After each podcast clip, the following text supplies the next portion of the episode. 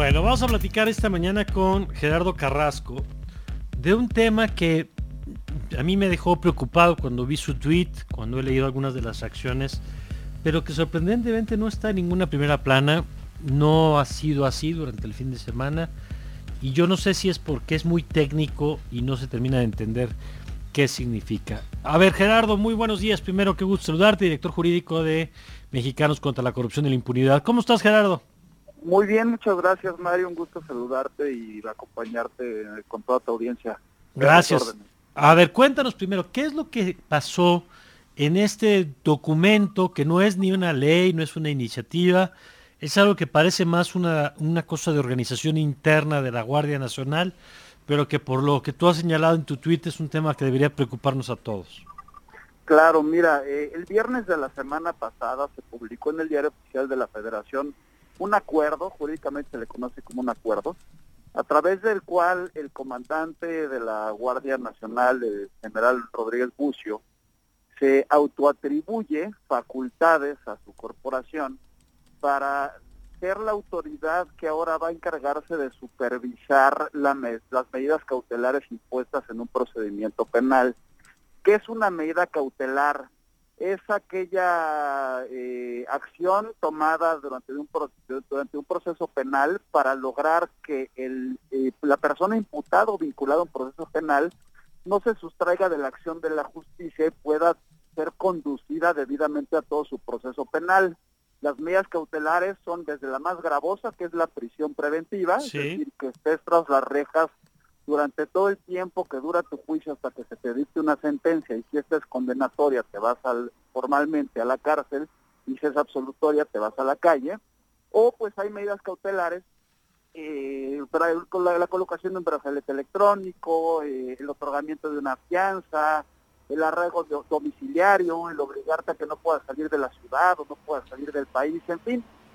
Todas estas funciones, eh, pues las supervisaba antes la Policía Federal, que evidentemente era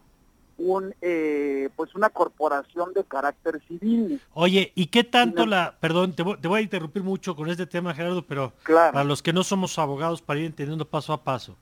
Eh, entiendo que hay casos donde en esto que les ha dado, además en estos tiempos de la 4T,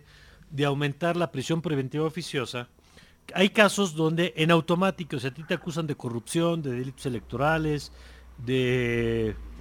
Eh, Homicidio doloso. Por ejemplo, ahí en automático vas a la cárcel en lo que se aclara si eres inocente o culpable y ahí digamos que no hay mucho que discutirle, ¿es correcto? Es correcto. Ahora, en los otros casos donde puede haber acusación penal, que ahorita nos dices qué tipo de acusaciones puede haber, que no es en automático prisión preventiva oficiosa, entiendo que ahí en principio es el juez quien determina si, con lo que tú dices, si, queda en prisión preventiva o si se va a su casa o si le dan un brazalete, dependiendo de lo que argumente la parte que acusa ante el juez, ¿es así?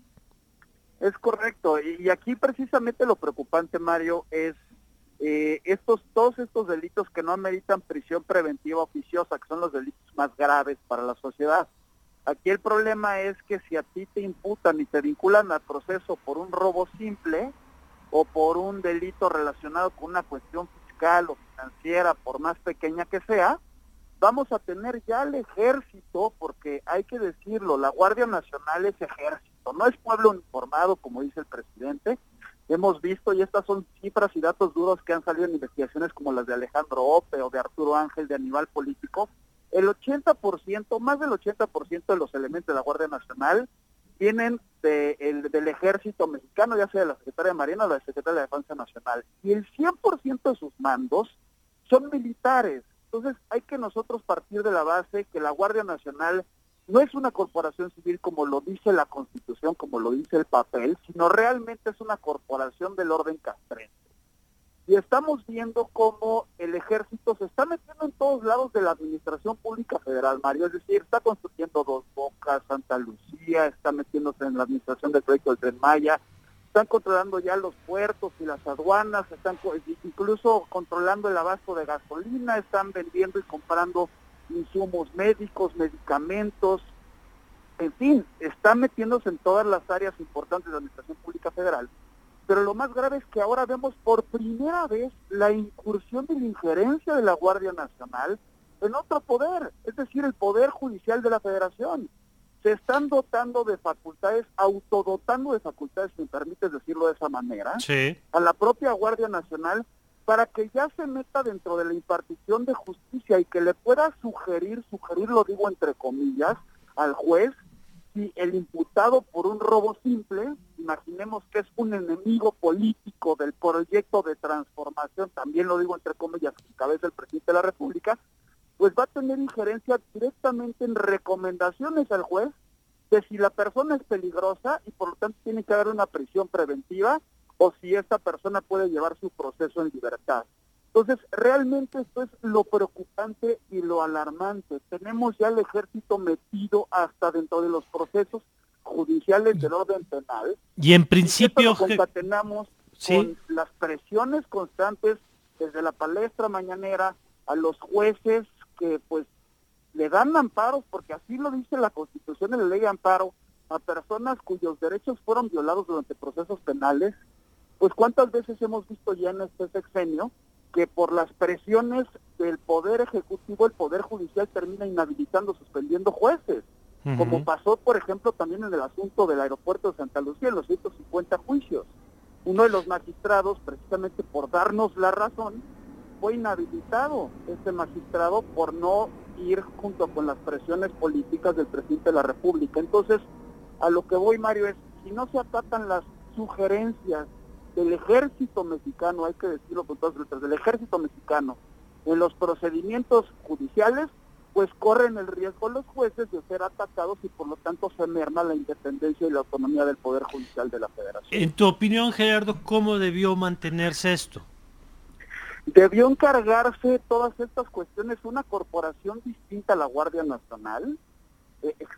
debe explorarse a ver qué unidad se puede crear dentro de la propia Secretaría de Seguridad Ciudadana, pero no de la Guardia Nacional, porque vemos que a todas luces esta pues es una fuerza militar y no es pueblo uniformado, son militares uniformados como lo han estado siempre, encargados no de velar por la seguridad de la ciudadanía, sino pues de velar por los intereses políticos de quien encabeza una llamada transformación.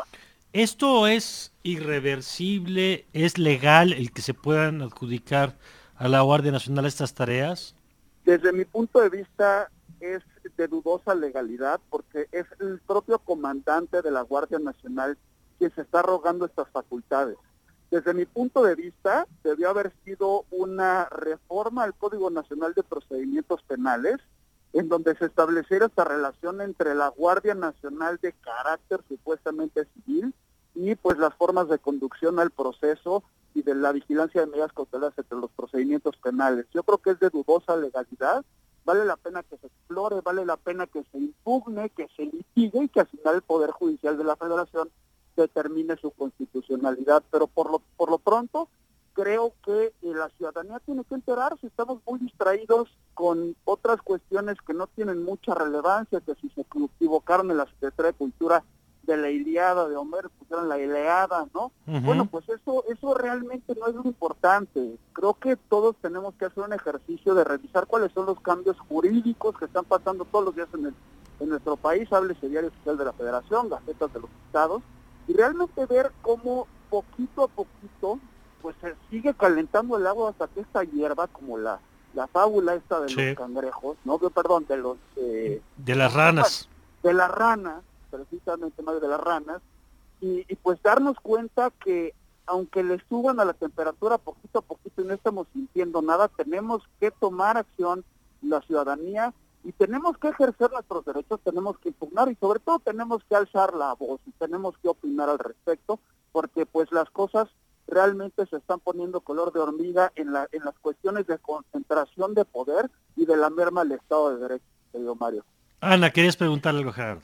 Gerardo, buenos días, te saluda Ana Jasso. Entonces, como ciudadanía, ¿cómo podemos levantar la voz a lo que comentas? O sea, ¿cómo podemos nosotros reaccionar y decirle también al presidente que nos estamos dando cuenta de que aunque él nos dice que la Guardia Nacional desmilitarizada, sabemos que al final son los que han, la, nada más ahora sí que les ponen el sellito de Guardia Nacional y pues son los que están ahorita manejando muchos asuntos del, del gobierno actual. Mira, yo es una muy buena pregunta y yo tengo una opinión muy particular. Hemos visto cómo poquito a poquito ciertos medios de comunicación se están inhibiendo ante los ataques presidenciales desde la palestra mañanera y pues realmente le está funcionando, ¿no? Saca el presidente pues cada determinado tiempo, cada determinados días o semanas, incluso quiénes son los columnistas eh, que, que hablan mal o bien de él, ¿no? Y pues realmente los medios de comunicación pues no pueden llegar a sostenerse del todo, eh, pues recibiendo más ataques, porque esto significa que se pierden adeptos por parte de los lectores e incluso se genera temor en la sociedad. Pero yo creo que se tienen que redoblar los esfuerzos. Un medio de comunicación que simplemente está diciendo de, manera objetiva lo que está sucediendo, pues es atacado desde las mañaneras, pues tiene que subir el tono, alzar todavía más la voz y demostrar que todavía en nuestro país podemos defender, defender la libertad de expresión y la democracia. Creo que si eh, se, sigue defendiendo la libertad de expresión, sobre todo la libertad de información de los medios de comunicación, y si la ciudadanía se organiza para proponer otro tipo de propuestas, aunque no necesariamente vengan con el proyecto que se está encabezando por parte del presidente de la República, todos ganamos. La idea es que haya más ideologías más opiniones, que la gente no se quede callada, pero sobre todo que la gente no caiga en la indiferencia, porque eso sería lo más grave que nos pudiera pasar, que nos acostumbráramos a lo malo y que pues que simplemente pues se les siguiera subiendo la temperatura y pues cuando realmente nos demos cuenta que todo está mal, ya no tengamos democracia, ya no tengamos separación de poderes, ya no tengamos un respeto irrestricto a los derechos humanos. Bueno, pues Gerardo, yo te agradezco como siempre que compartas tu análisis con nosotros con, todo gusto y les mando un fuerte abrazo y excelente inicio de semana. Gracias y bueno, pues seguimos pendientes a este tema, por supuesto. Gracias, Gerardo Carrasco. Es el director jurídico de Mexicanos contra la Corrupción y la Impunidad. Lo puedes seguir a arroba Ger Carrasco